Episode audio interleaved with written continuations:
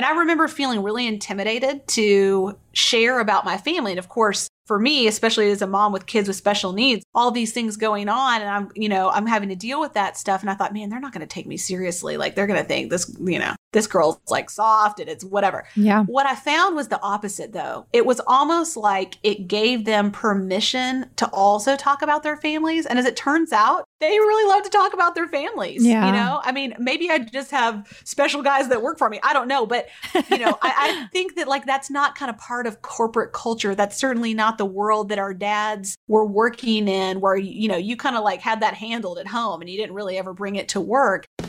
Welcome to Business with Purpose. I'm your host, Molly Stillman of Still Being Molly, and this show is all about bringing you the stories behind the brands, companies, and small businesses that are changing the world. Each week, I interview an entrepreneur, CEO, nonprofit director, community leader, or just an incredible person who is trying to make a positive impact, not only through their personal life, but also with their career. My goal is to show you that no matter what you do for a living, you can make an impact wherever you are. My guest this week is Megan Hyatt Miller. She is the Chief Executive Officer at Michael Hyatt and Company, and she's also the co-host of the Lead to Win podcast, which is consistently featured in the top 100 in Apple Podcasts. As an architect of Michael Hyatt and Company's standout culture, she is committed to helping her team win at work and succeed at life while also delivering phenomenal results to their customers. Under her leadership, the company was named as one of Inc. magazine's best workplaces for 2020, which ranks the top companies in America for their employee engagement. When she's not taking the company to new heights, she is fully present at home with her husband and five kids outside of Nashville, Tennessee. Her new book that she wrote along with her father, Michael Hyatt, is called Win at Work, Succeed at Life Five Principles to Free Yourself from the Cult of Overwork. I am not going to lie to y'all. This was so good and honestly was a conversation I think that I kind of needed just for myself. And so, if this was a conversation that really just spoke to me and things that I've been feeling lately, I know that it is going to just minister to so many of you. So, I really, really pray that this conversation blesses you the way that it blessed me. But before I get to my conversation with Megan, you know, obviously I love to tell stories behind the brands that change the world. And so I want to introduce you to a new partner of the podcast, and that is Deux Mains. In French, Deux Mains means two hands. Why two hands? Because everything they create is made by trained artisans who use their two hands to make their life better while crafting beautiful products. Truly, this is a company that is set out to change lives and make a positive impact in the world. It started when the founder, Julie, wanted to create dignified jobs in Haiti, a place she was growing to love and that was exploding with creativity. She wanted to share this talent with the world. Julie set up an educational program to train people with artisan skills and then went on to build a factory that actually operates on 100% solar energy. De now employs more than 40 artisans that handcraft premium leather goods, jewelry, and sandals. Their lives are forever changed by their craft. And what's also cool is their products incorporate an eco friendly twist, working with responsibly sourced materials and repurposed inner tube and tires in their designs. Is that not amazing? And when you buy from Deux Mains, you get to be a part of a movement that is making a difference in the world while adding an incredibly well made piece to your closet that supports conscious living. You can discover their products online at deuxmains.com. That is D E U X, as in the French number for two, de, and main, M A I N S. That's D E U X M A I N S.com. All right, without further ado, on to my conversation with Megan Hyatt Miller. Welcome, Megan. I am so excited to have you on the show. Thank you for being here.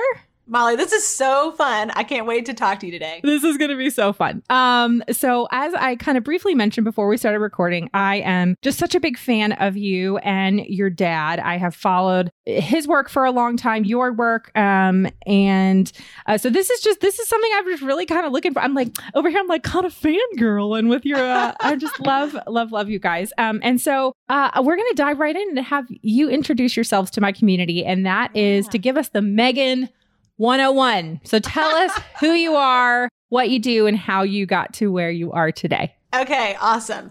Well, um, I'm Megan Hyatt Miller. I'm the CEO of Michael Hyatt and Company, which is a business that my dad started actually in 2011. Um, his name is Michael Hyatt, as you might have guessed from the name. and he was the former CEO and chairman of Thomas Nelson Publishers, which is the largest Christian publishing company in the world, and now is called HarperCollins Christian Publishing. Um, so, anyway, so he left in 2011, started our business. I joined him in 2012. And really, I had recently adopted two boys from Uganda. I have five children. They're ages 20 to 2 now. Oh my goodness. Um, I know, it's crazy. They're 20, 17, uh, 12, almost 13, 10, almost 11, and 2. We thought, like, why not add one more and just yeah. uh, be parents literally forever? So I love it. We'll be doing it forever. Um, but in 2011, uh, I thought, you know what? I think I'm going to just be a stay at home mom. I don't mean just, but like, you know, I'm going to really just focus on these kids who we've just adopted. And that lasted for about nine months before I was kind of going a little stir crazy. So I joined my dad in the business in 2012. Things just took off in terms of our business growth and uh, my responsibility in the business. It was really, really fun. And a couple years after that, he came to me and he said, Hey, I would love for you to um, become the chief operating officer of the business so that I can focus on some other projects and priorities within the business that are kind of outside of the day to day operations. And so I was really excited. And I also kind of went, Ugh, how am I going to do this with um, these? I, I, basically ended up with four kids in two years because I married into my first two. Then we adopted our two middle boys from Uganda, and our boys um, had some special needs. And so I wasn't sure how on earth I could possibly make that kind of an executive level role work with yeah. all these kids, especially the younger boys. And so um, I went to him and I said, Dad, I really wanted to say yes to this position, um, but in order to do that, I have to be done every day at 3:30 because these kids need me, and frankly, like I can't delegate it. I mean, it, it's kind of like mom or nothing, yeah. Know? And I need to be able to be present for them. At that time, my husband had a corporate job, and so I had more flexibility than he did. And amazingly, my dad said, "Okay, let's give it a try. If you think you can deliver the the results, then I'm game to give it a shot." And yeah. we did, and we've kind of never looked back. And so, really, what our company does is we're a performance coaching company. We help leaders and their teams um, really get the vision, alignment, and execution that they need to do exactly what this new book that we have out talks about win at work and succeed at life. We call that the double win. Yeah. You know, we don't want people to choose between those two. And so we do that through corporate training, we do that through group and one on one coaching um, for business owners and leaders. And then we do that through our 90 day planner called the Full Focus Planner. So, anyway, that's our business, and that's kind of how I ended up here. But my life is full of kids and pets and although not sounds like as many pets as you have you're totally taking the cake on that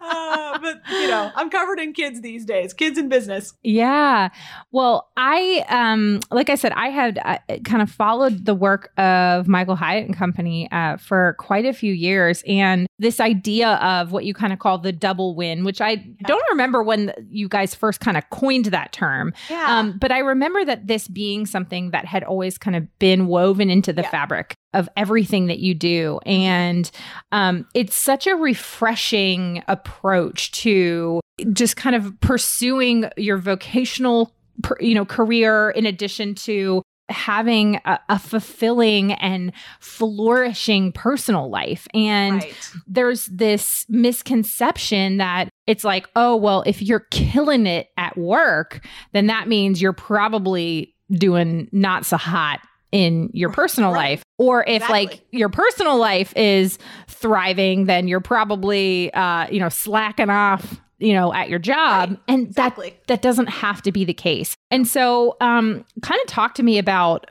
how you guys sort of developed this concept and yeah. what you found even in your own life as you were juggling a lot with yeah. five kids and and and a you know a professional you know a busy career and all those things yeah well i think this concept of the double win really comes out of my dad's and and my personal experience you know in his case he was a total workaholic all really until his late 40s when he uh, kind of hit the wall, you yeah. know. And he tells the story in uh, detail in the book. This is like when I was in high school, yeah. and he was, you know, killing it at work, but he was not present. He was physically really kind of deteriorating. The stress was starting to cause his body to break down. My mom felt like a single parent. Mm-hmm. Um, and, he, and, you know, we're both really open about our stories, which I hope helps people to just kind of find a place in what we're talking about. Because whether that's your story or maybe like me, you have some real limitations in your life that kind of force this issue, whichever end of the spectrum you're on, yeah. you know, we really come at it from our personal stories. And so the book is really the um, the method that we both used to make this double win thing possible, winning at work and succeeding at life possible in our own lives, and really now our company and and then in our clients' lives. We have 700 business owner clients and we're teaching them to do this as well. You know we're really passionate about what the the kind of impact this uh, of this is in people's lives. So you know this is exactly what i did when i was trying to figure out okay how am i going to run and build a company on six and a half hours a day now six hours a day? Yeah. You know that is like not something there's not a lot of people doing that especially with five kids. I mean that's kind of a weird thing so i'm going to have to think differently think out of the box and what I love about what we're talking about in the book is one thing, it's super practical and tactical. I mean, this is like getting down to brass tacks of how you're going to make this happen yeah. in your life. But, you know, it's it's just really realistic and it's really kind of in the day to day of making this happen for you. Yeah. You know, you brought something up that, man, this is a topic that, I mean, we could just do an entire podcast on this, is this idea of, and I cannot tell you how many interviews I have done where somebody's interviewing me, where somebody says, How do you do it all? How right. do you achieve that work life balance? I mean, I'm asked it constantly. And right. I'm just every like every single time you do an interview. Every single time. Yeah. And I'm just like, when was the last time somebody went to my husband and was like, I know. John, how do you achieve this work life balance? How do you do it all? Like, not a single person has asked my husband that question. Right. Now, right. I get it. I, I get where it's coming from. Like, I, I totally get it. But why is it that it's only women that get asked this question? Yeah. And why when do you think that shift will start to happen? It's like, oh, well, let's actually ask men the question. Yeah. Well, okay, a couple things. I think I'll I'll ask or answer your last question first. I think men, I mean for for one thing, this is totally unequally shared still between men and women just broadly if you look culturally, like yeah. not in people's individual marriages. Hopefully that's less true in individual marriages, but absolutely the cultural kind of expectation is still that women bear the responsibility of being the CEO at home. Yeah. Whether or not they're the CEO at work, you know, that that's still like de facto our job. One of the things that I have found really interesting, though, is that I think men have been conditioned to think that it's not okay to bring their personal life into work. Yeah. You know, yeah. Um, I remember when I became the COO of our company years ago, and I had our executive team reporting to me. They still report to me, but obviously some of those folks were men. And I remember feeling really intimidated to share about my family. And of course, for me, especially as a mom with kids with special needs, like, yeah. I mean, my, you know, I'm getting calls that something's happening at school and I got to go do this therapy or whatever, all these things going on. And I'm, you know, I'm having to deal with that stuff. And I thought, man, they're not going to take me seriously. Like, they're going to think this, you know, this girl's like soft and it's whatever. Yeah. What I found was the opposite though. It was almost like it gave them permission to also talk about their families. And as it turns out, they really love to talk about their families. Yeah. You know, I mean, maybe I just have special guys that work for me. I don't know. But, you know, I, I think that like that's not kind of part of corporate culture. That's certainly not the world that our dads were working in where, you know, you kind of like had that handled at home and you didn't really ever bring it to work. And so I hope that through things like our work and the work that other people are doing and just cultural shifts and general expectations of women, I hope that that changes because I actually think men benefit from this. Yeah. Women benefit from this and kids benefit from this when people are getting the double win, winning at work and succeeding at life. Yeah.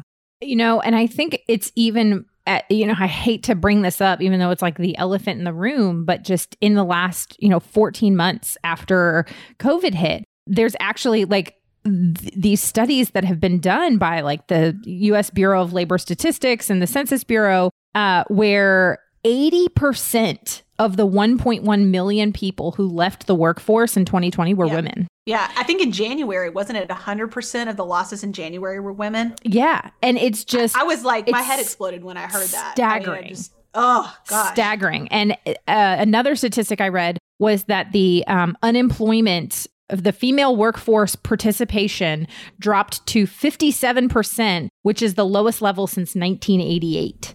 And Golly. it's just I was eight years old then. right. And reference. and I, you know, I was thinking about it and I was like, I I get it. I mean, Right. when COVID hit and you know, my suddenly both of my kids are now at home, virtual schooling, and I'm trying to navigate all of those things. Like, I had the more flexibility to kind of step back from some of the things I was doing in my career. And my really kind of just depended on my husband to be able to kind of manage the other uh, aspects of making sure that we could keep the lights on. Um, Right, Obviously, right. would be we'd be fine, but since that time, like I think about the last year has been really hard for me um, professionally because I've had to put a lot of of my professional pursuits on the back burner Yeah. because I just simply don't have the time to manage Right.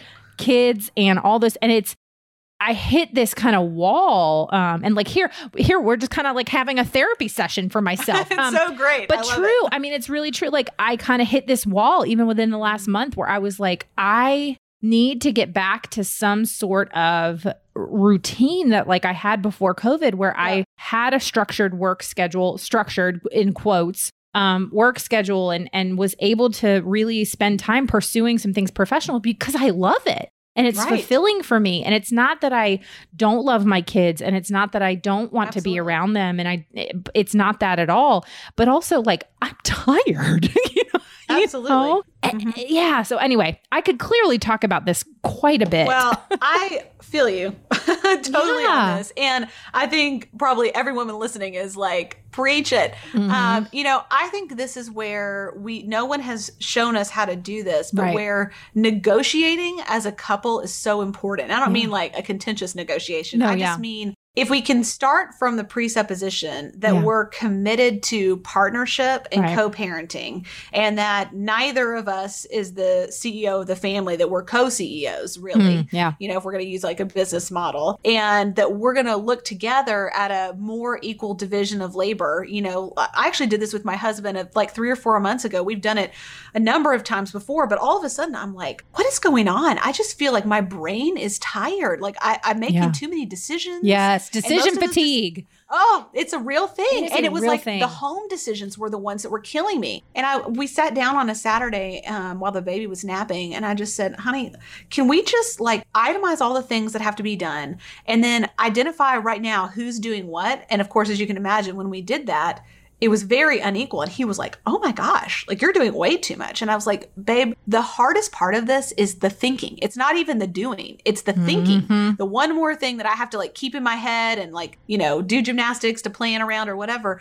And so we divided up. And so one of the things that we figured out, you know, I t- we talk about this in the book, the idea of establishing your non negotiables in three categories. So self care, uh, relational priorities, and professional results. Self care, relational priorities, and professional results.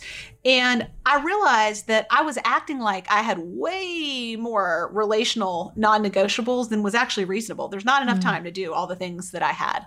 And so, for example, we said, we talked about doctor's appointments for our kids. And I was like, you know what? I don't know that I need to be at the doctor's appointments unless there's like a specialist appointment or, you know, something really significant. He could do that. You know, his schedule is a little more flexible than mine. I do a lot more things like this, have interviews and things where it's really set. We decided that he was going to do most of the doctor's appointments, or sometimes our babysitter would do some of that. I would go, you know, if it were like mission critical, or then we were, we're right in the middle of all the school transitions, like elementary to middle, you know, Yeah. college, middle, Yep, high school, all whatever, all that stuff all the things. And he said, Why don't I handle all the admissions process? I'll go to the meetings, I'll fill out all the applications, I'll get all the paperwork done. You don't have to do any of that. And I was like, Oh my gosh, this is a life changer. like, you're right. I don't have to do it. And I think that's really kind of what we're talking about. What is non negotiable and what is negotiable? And how can you, with your partner, figure out a more equitable way of thinking about it? Because he said, honey, I just don't think about this stuff. You just, it's not on my Yes. mind. I'm not even aware of what needs to be done, but I'll do it if you tell me. I'm like, okay.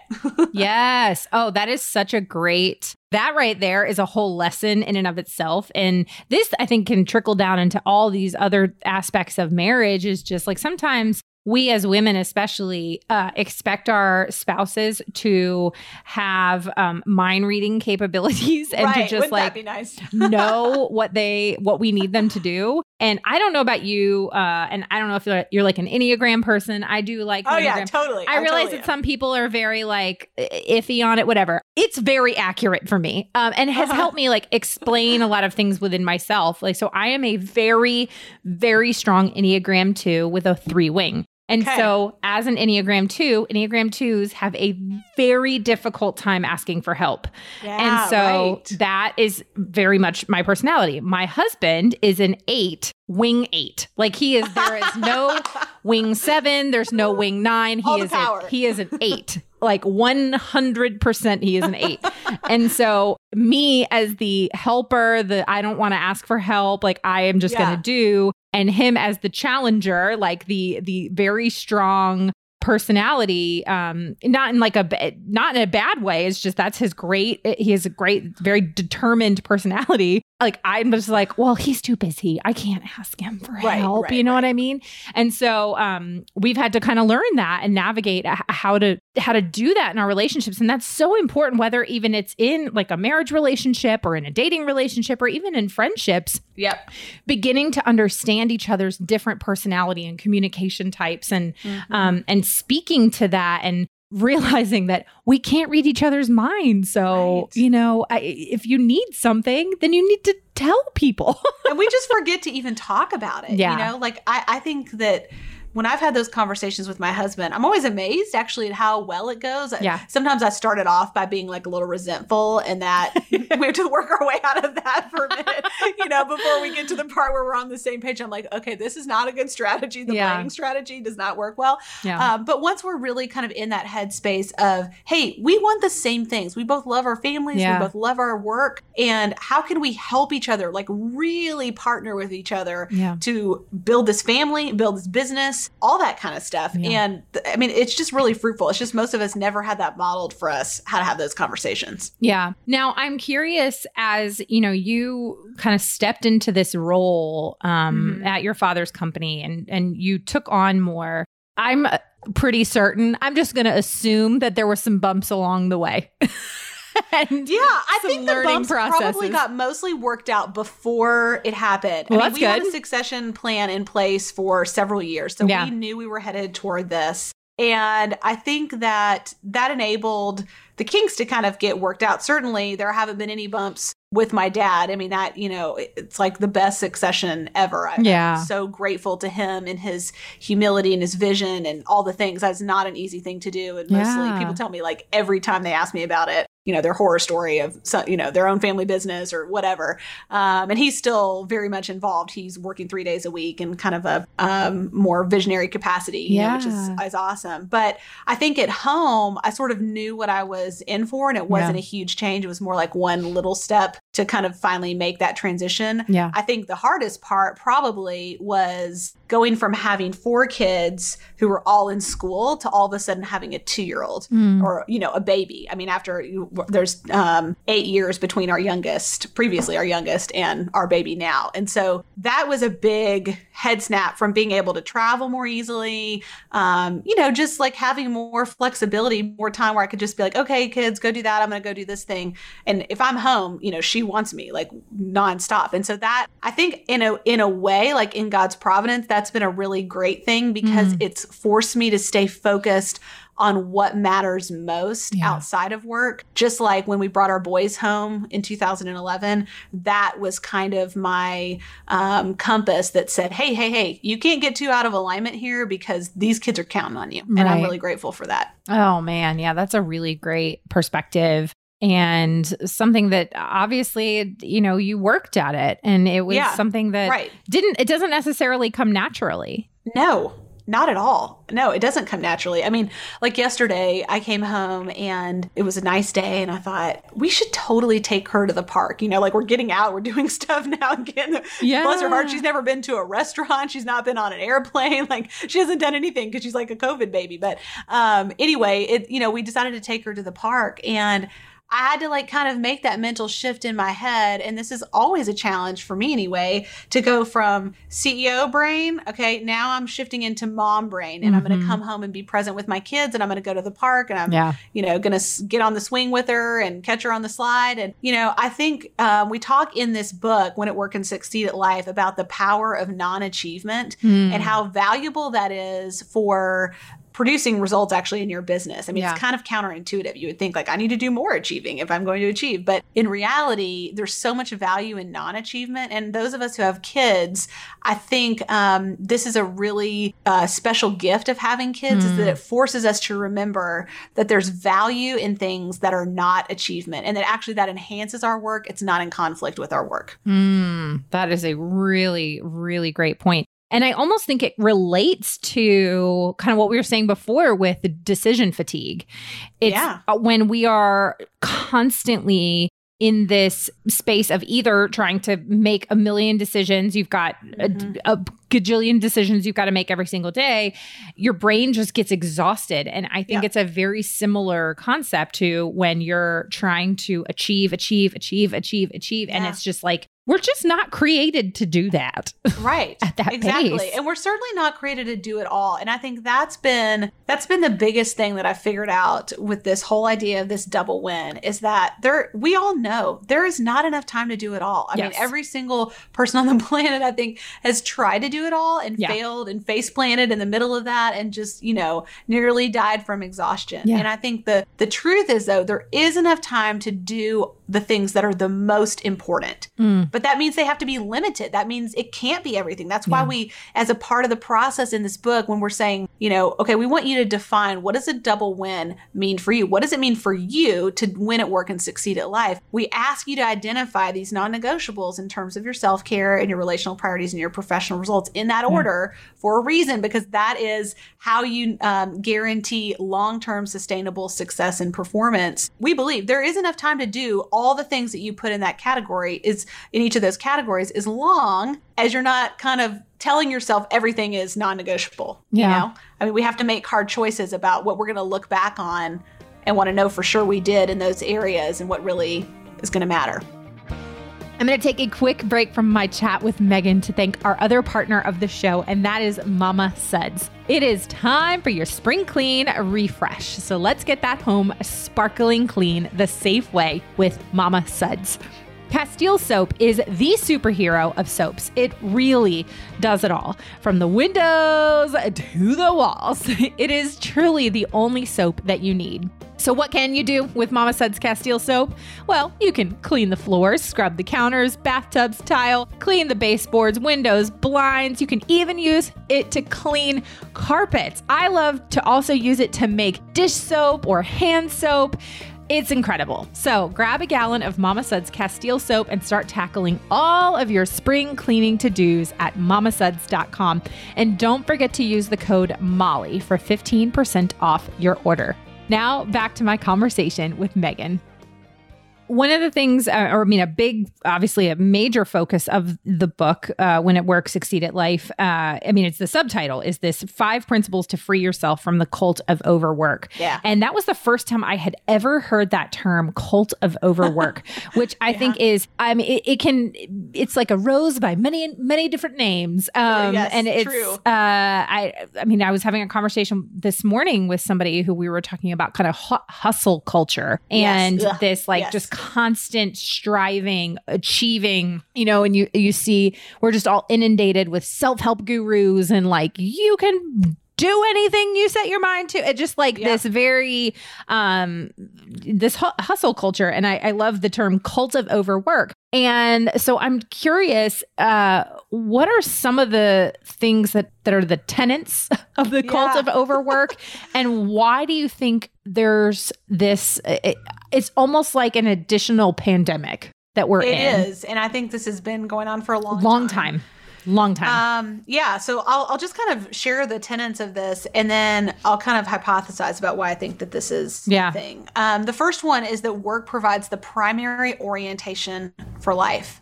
And you might be like, oh, yeah, of course it does. And then the, what I'd like to suggest is, though, how is that working out, right? I mean, when, if we're always kind of in this mindset of we're either preparing to work, working, or recovering from work, we're really neglecting you know what we talk about in the book are 10 domains of life. So nine other domains of your life are being neglected and what's the cost of that even to your work um, we would argue that it's high you know so that's that's the first one the other one is and i think this is one of the most insidious is that uh, constraints stifle productivity what we talk about in the book is it's actually the opposite. Um, you know that constraints uh, drive productivity and innovation. And freedom, Interesting. in fact, um, but I think we've all been led to believe, no, I want to do it all. You know, but think about like a river that has been affected by a flood and has no banks. You know, it's just a disaster waiting to happen. And that's what overwork really becomes for us in our lives. Um, and then, of course, the work life balance is a myth. You know, we Yeah. hear that all the time. And I think, I think that's actually a really reasonable one to believe. I think it's wrong, but it's reasonable. And uh, that's because if you're a high achiever, you probably think, yeah, that's like for people that are not that serious, you Yeah. know? Um, or that, you know, for women especially, it's a, kind of an empty promise. I mean, we have been sold this kind of lie that we can do it all if only we're somehow smart enough or good enough or I don't know, whatever. And it just leaves us feeling crummy, you know, and like shamey and you know, Yes. one more thing we can't do. And so I think while I don't agree with that, I really understand where it comes from and I have a lot of empathy for it because I think it's, you know, it's been badly peddled out there in the world for a long time. And then a lot of us just kind of grew up believing um, a person should always be busy, right? Yeah. Like, gotta be busy. Gotta you be know, like, busy. How you uh, doing? just- Busy, busy, busy. busy. Yeah. Ah. Um, so I think that that's another one. And then the rest is a waste of time that could otherwise uh, go to work. So those are really the the primary kind of tenets here. I think why this is so prevalent are two things. One, I think in our you know entrepreneurial cultures corporate cultures that this has just been rewarded you Yeah. know that we have mistaken brute force for productivity and results and that uh, you know we get a lot of identity from that a lot of accolades and that we're just rewarding the wrong thing. I also think and this is whenever i talk about this people kind of like you know visibly kind of have that moment. And that is i think sometimes we overwork because home is hard Mm. and I can only speak from the, about this from my own experience. But you know, as I said, I've got kids with special needs. I've got a lot of kids. Work is like way easier than home. I mean, Yeah. way easier. Yeah. You know, when when I'm at home, uh, the it's the long game. Sometimes, like yesterday, I had a really tough day with one of my kids, and laid in bed and cried with my husband at night about it. You know, it's just one of those days where you're like, "Will it ever get better?" Yeah. you know the, there's no check boxes so if you got teenagers especially or toddlers they're not necessarily patting you on the back and saying great job mom you i can really tell you're working hard? Yeah. um, and I, I just think that we we get this real defined identity at work. All these things this is kind of like the internal driver. The external stuff is like the pressure from your boss or you know financial pressure or whatever but the internal stuff is like if we're honest home can be tough. And i don't think that's bad to say. I mean i love my kids. Yeah. i love being a mom but it is the hardest job on the planet Yes. Absolutely. And sometimes it would just be easier to work more, you know, and Mm. let somebody else kind of deal with that. So, um, anyway, No, hopefully I'm- that's freeing to somebody who heard that. Like, yes, I can relate to that. Yes, that's. I mean, that's so freeing. I mean, I think especially just uh, going back to what we were saying before is just like within the last year. I mean, I was saying to my husband, I was like, I haven't had a break. Yeah. I haven't had exactly. a break, and I mean, I was like, I mean, no offense, but like, you get to go to work. you get like Right. my work is here. I mean, I'm sitting right now in my office and I can hear my kids on the other Yeah. side of the door over there getting more snacks from the pantry that then are going to, you know, ruin their dinner. And, you know, Right. but like, I, the 45 minutes that, you know, we're, we're here recording is like my break for the day. And, you know, and uh I you know I remember there was um there was a day where my husband had just kind of taken the kids to go uh, I don't remember where they were going but he he took them for a couple hours and I realized that it was the first time I had been physically alone Yeah. in like seven months. And I was like, I've had that moment too. Oh my oh my gosh. gosh, I'm alone. I can, what do I want to do? what do I want to do? And then I was like, I want to take a nap. Yes. that's what I want to always my answer to everything. I tell my husband my love language is spelled S L E E P. Yes. Thank you. Thank you. And but then let's be honest, we all have this struggle too, where cuz like I'm I love a nap, girl. I love a nap.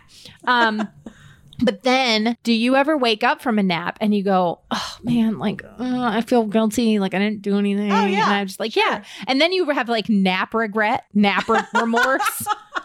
Is this a thing? So great. You know, you know this is a I- thing. It's a thing. It's, It's a thing. It's like nap regret. It's uh, instead of like buyer's remorse, it's like napper's remorse. Right. And you're you're like, oh, I should have like been spending time with my family, or if I should have been doing this, I could have Yeah. used this time to work. No, I needed a freaking nap. Okay. That's right. Come Um, on, people. Nap, naps make me happy. Um, yeah. so that that's a, just such a great. Uh, I love the way you kind of broke down those different tenants, and I can just picture my listeners listening right now, just like praise hand emojis. Like, yes, I I feel this. I feel this. Well, this book uh, is just, and the work that you and your dad are doing is, like I said, it's so needed. It's so needed, Thank and I think even more so than ever. You know, because I, I think about like the culture of like, I, I mean, so my dad is about to turn seventy-seven. Mhm. He was born the day before D Day. Oh, so wow. June 5th, 1944. His dad was deployed, uh, fighting in World War II. Amazing. And I think about like the culture and the generation of my grandfather and even my dad's childhood. And I'm like, Mhm. they, I mean, yes, they worked their rear ends off. But also at the same time, like this idea of like the cult of overwork and hustle culture, like yeah it would be totally foreign to them. Yeah. Yeah. And I'm not saying that like there, that that culture at that time was perfect by no means, but it's just interesting Right. to see the shift over the generations from uh from what it was to what it is now. It's fascinating to me. Well, I mean, we're all holding computers in our pocket. Yeah. You know, that's part of it. is Oh, that for sure. Work you know, everywhere. All the notifications, all the things, you know, that if we don't kind of define this double win for ourselves and Yep. do some of the things that we talk about in this book, like constraining our workday and scheduling the things that matter and identifying those non negotiables and Yep. that kind of stuff, which again, we really get into in very practical ways because we want you to be able to implement this. That's the goal. This is not a philosophical book as much Yeah. as it is like, here's how you can actually do this thing. Right. You know, if we don't take control, the overwork tsunami will just Mm. carry us away. I think it, it's uh, it's so powerful that Mm. it has that effect, and so I think the only way to to really get that balance, so to speak, is to get intentional about what you want, what really matters to you, and then get this you know plan for implementing it. I think otherwise, you know, the the technology is against us. Let's put Yeah. it that way. Now, I know in writing the book, you and your dad also did a lot of research to Mhm. kind of back it up. As Yep. you guys were, or kind of back up your hypothesis or, or whatever Right, the, right, right. the terminology is. Um, I'm kind of curious, you know, as you were doing the research for this, was there anything that you learned along the way that maybe surprised you? Yeah, one of my favorite studies was a study that Microsoft did. And um, what they found is that people who worked 45 hours a week, which is like we would most of us consider that's a, that's a pretty reasonable amount of hours, that only 28 of those hours were actually productive. Mm, That's Microsoft. I mean, this is not like some, you know, you know, old school like Dilbert kind of environment. This is Microsoft, like a Yeah. pretty innovative company. And what they found is that you really just get about 6 good hours a day. I think that's kind of good news, bad news. I mean, what we know is that once you get over about 50 55 hours a, a week of work, you're not getting any more productivity gains. I mean, Yeah. the it's like the law of diminishing returns. So it's it's like you're working harder but you're not working smarter. It takes more energy and effort to do the same things you could do in less time if you Yeah. um, less tired, you know, first and foremost. So the good news of that is, I mean, from as someone who has worked six, six and a half hours for years and years, it is possible to get everything you need done in your business in that amount of time if you're really clear on things being high leverage. You know, that's the question I'm always asking. What is the most high leverage you know tasks or projects i need to do today. So i'm always thinking about that and that's what i want my team thinking about. That's what i want our clients thinking about you know because there's not time to waste if you're going to do No. six hours. But there is enough time if you're really focused and you're really clear. That's why we spend so much time in the book talking about how you know how do we help you get clarity on what matters to you? Because once you have that clarity now you really can implement it. As long as you're not clear and this is whether this is on a macro level like defining your double win or this is on a day level trying to d- identify what are your priorities for the day you've got to have clarity on what's really going to give you the biggest bang for the buck um, and then i think it becomes possible so uh, anyway I, I love that story because i think it's backs up what we say Yeah. but it's also freeing it's like It is. especially if you're you know a mom and you're you're running a business or you're starting a business or whatever you don't need to work 60 hours a week you don't need to try to figure out how do you do that while raising your kids it's not necessary Right. Yes. And I almost think of it like uh the way I kind of approach it. Maybe this is not the way to approach it. Is like it's like almost like daily task triage.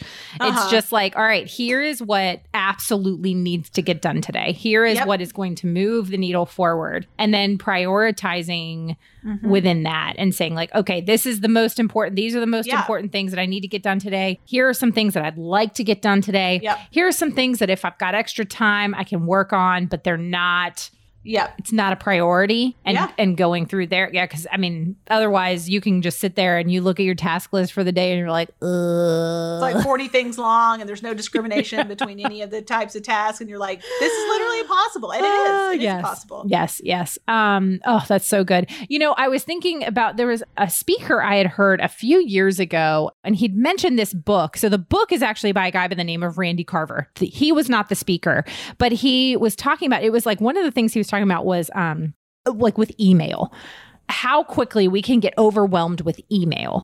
Yeah. And what he did was he created in his inbox, he created a folder that is literally titled 1440. And the reason I know this is because I went and did this myself. And he created this That's this awesome. folder. And he's like, what I did was I was so overwhelmed with my email that I moved all of my emails to this folder called 1440. And then realizing, like, okay, starting fresh. I now have a zero inbox, even though they're all in that 1440 email. But remind that 1440 is reminding myself is that there's 1,440 minutes in one day mm. and I can only do so much in that time. And there's it's Yeah. all about time management everywhere. Anyway, but the point being is just that like then what he could do is but he would go in and kind of again triage, but then really break it down even more of like, okay, what are the things I need to reply to today? And then what are the things that I'm just gonna delete yeah and I'm just not gonna worry about it because Yeah. it can't so good it can't take up my time and it's like it has to be to remember that like time is something that I am never going to get back. right it's the biggest scarcity there is I mean, Yes. our time is precious we need to become jealous for it in a way. Yes. Yes, yes, yes, yes. So it just what everything you were saying just reminded me of that. yeah and so i love that Megan, this has just been um uh, like I said, I, I love the work you do. I love this book. Um, and I think it's so needed. Um, so but before we go to our kind of get to know you round here at the end, um, is you know, obviously you've got a lot on your plate, but you're you know, you're winning at work and succeeding at life. You've got the double win. Uh, but what's on the horizon for you uh, in the next year or so? Well, you know, we're growing our team. I think that's where a lot of my focus is is our coaching and corporate training parts of our business are growing rapidly. And so we're building our team to accommodate that and it's really fun. I love adding people to our team. We have about 25 people we're hiring this year. I imagine it'll be something like that or more next year. And it's so fun because um, when we bring these capabilities in and Yeah. these different personalities and just have that kind of diversity, it just becomes more and more fun to create because we have more and more resources. So there used to be a time when I was really committed to a very small company because I thought, if I was honest, I was intimidated about leading a bigger company. But now I just, I feel so grateful and so excited to see these people come through our doors. And hopefully that will be happening literally more Yes. as time goes on. So I'm really excited about that. Um, but I'm just excited about going deeper and serving our clients and customers better and better so that really they and their teams can experience this double win. So good. So good. All right, Megan. And for the listeners, I will have all of uh, Megan's details in the show notes, along with uh, links to get the book. Go buy this book, um, especially for. I know that there are a ton of entrepreneurs and small business owners that are listening to this podcast and who are burnt out. I know it because you send me emails. so, and you tell me that you're burnt out. Um, so you need this book. Go buy it. Uh, you can get it wherever books are sold. And so, yeah, go do that. Uh, so Megan, now's the time for the get to know Okay. you round. I'm like terrified and excited Don't the same don't be scared. Don't be scared. Don't be nervous. Um, okay. Question number one: What is your guilty pleasure?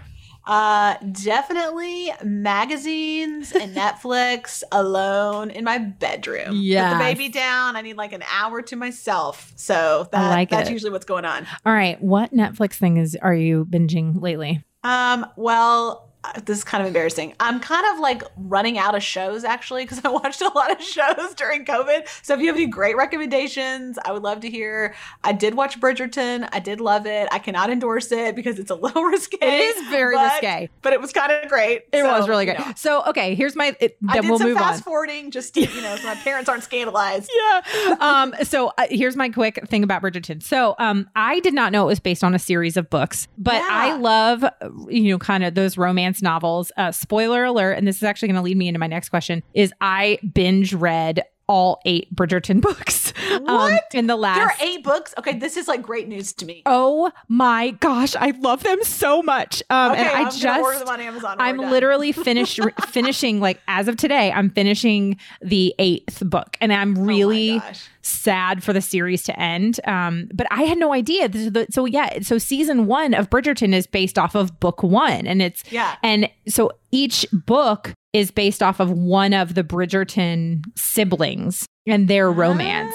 And Ah. so season one is like based off of the book. The books are not nearly as scandalous as the Okay. show. So, but I will say, I loved the show. Um, I was like, oh, this is such a cute show from episodes one through five. And then episode six happened, and I went, whoa. Um, so I, yeah, I did. Where's do- that fast forward button? I did do some fast forwarding. So, um, but it, yeah, it's really well done. And I just, I really love the casting. I think it's really, yes, it's fantastic. fa- I love Shonda Rhimes. So I, I, Yes. yeah, I thought it was wonderful and really well done. And I'm really looking forward to, I really just want to get to at least season three and season four because Okay. books three and four were my favorite and they were All right. so good. I'm so excited about this. Thank Yes, you. they're Okay. really, I don't really need great. Another show. I just need to order these books. Yes, right, yes. I done. yeah, because I was like, I, I need more. And so I just decided to binge read the books. Okay. Um, well, that leads me to my next question. And one thing I know about your dad, and I assume this about you as well, um, is that your dad is a voracious reader.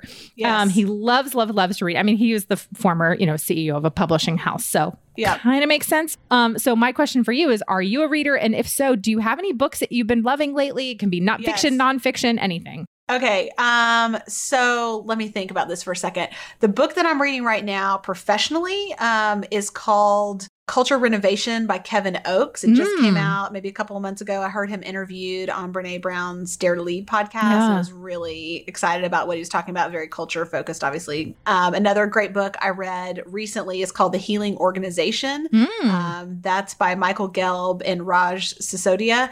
And I love that book. It's almost like capitalism 2.0, just like Mhm. kind of a more compassionate capitalism. How do you build an organization that really is not just, uh, you know, financially doing well, but also doing good in the community and it's with its employees and all that. I think a lot about that. So that's great. I also just started reading um, a book on racial justice called Reparations that Baker published. Um, one of- Mm. I think it's Brazos Press. yeah. Uh, I have three of my children are African American, and so this is a really important topic for us. And that Yeah. is a fantastic, very faith based um, book. And probably I've read a lot of books on the topic, and that's probably the very best one Mm. that I've read. I'm almost done with it. So anyway, if that's of interest to you, I highly Yes. recommend that too. yeah. Well, I'm absolutely uh, looking at that. So, Yeah. Um, thank you, adding all of those to my list. And okay, um, so who would you like to sit next to on a 16 hour flight? well, if sitting alone wasn't an option, which actually sounds kind of great. I know, right? I kind of would like to sit on a. Can you tell? I'm flight. like, I need to be alone. for, for Um, 16 hours. Okay, I think I would probably want to sit next to Brene Brown. Actually, I would Oh, love right. to talk with her about her work. I'm just really fascinated by her perspective on leadership, Yeah. and have found it very relevant. And um, I think this stage of my career, I would enjoy that conversation from Yeah. a professional Yeah. standpoint. That's a great answer. I love it. Um, okay. And then the question that I ask all my guests is uh, Megan, what does it mean to you to run a business with purpose? Hmm. Well, for me, it's not just about the impact that we're having outside of the company, although that's very important. That's certainly, you know, why we have a business. Yeah. I, for me, the impact that I'm having in the lives of my team members is my top priority. Mm. And that's the most rewarding part of my work. That's what I think the most about. And if you're thinking maybe like, how does that quite work? How, you know, how, do, how does that make your business work? I, my philosophy on this, and this is not original to me, but, you know, if I take care of my team, Yeah. then they're going to take care of my customers.